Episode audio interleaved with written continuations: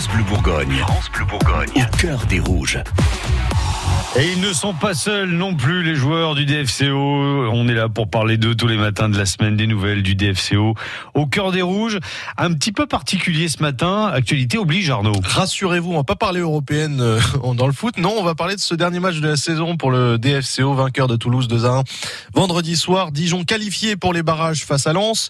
Dijon qui espère, qui y croit au maintien. Dijon qui fait re-signer aussi Florent Balmont pour une année supplémentaire. On va parler de tout cela maintenant avec le président Olivier Delcourt. Il est avec vous, Thomas Nougaillon. Président Delcourt, bonjour. Comment est-ce que vous avez vécu cette soirée, euh, ce, ce vendredi soir ? Beaucoup d'émotions, dans un sens et dans l'autre. En première mi-temps, euh, quand on est mené à zéro euh, et qu'on sait que Bordeaux mène euh, à Caen, euh, un zéro, on se dit merde, quel gâchis. Et puis bah, en deuxième mi-temps, ça se retourne et puis euh, bah, on gagne deux à un. C'est que de la joie. Mais la vraie joie, ça sera quand on aura arraché notre maintien contre Lens. Oui, c'est ce que j'allais dire. C'est pas encore le dénouement d'une saison très, très compliquée. Oui, la saison reste très compliquée. Mais malgré tout, il faut savoir s'arracher, c'est ce qu'ils ont fait.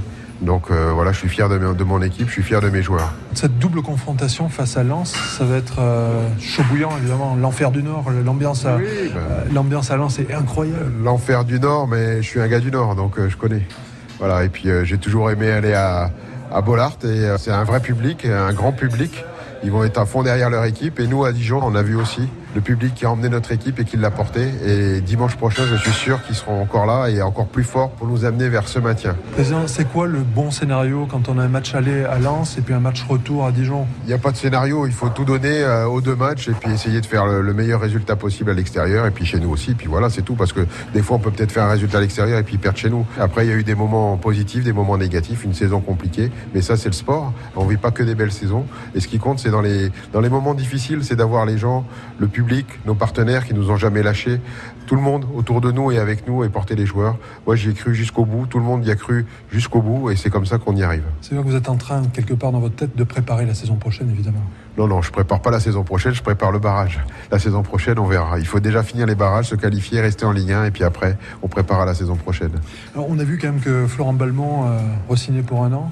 Oui. Euh, en Ligue un, en, oui. tant, enfin, en Ligue un ou en Ligue deux, pour l'instant on ne sait pas, mais en tant que joueur en tout cas, ça en c'est un signe fort. En tant que joueur, mais Florent Balmont, c'était, on s'était entretenu déjà au mois d'avril, tous les deux, et on avait déjà l'accord depuis le mois d'avril, on avait gardé secret. Et puis après sa carrière, quand il aura décidé d'a, d'arrêter sa carrière, le moment venu, il restera aussi à Dijon au niveau du staff et il fera ses formations avec nous. Merci beaucoup, Merci Président Delcourt. Bonne journée. Allez. Alors on va terminer avec euh, un mot d'Olivier Dalloglio. Il restera le premier supporter du D F C O, mais depuis la Bretagne. C'est pas encore tout à fait officiel, mais le coach gardois devrait s'engager avec le Stade brestois pour deux ans. Brest qui remonte en, en Ligue un après plusieurs saisons de galère en Ligue deux.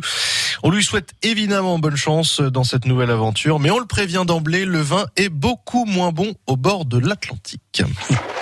Suivez Au cœur des Rouges sur francebleu point fr. francebleu point fr.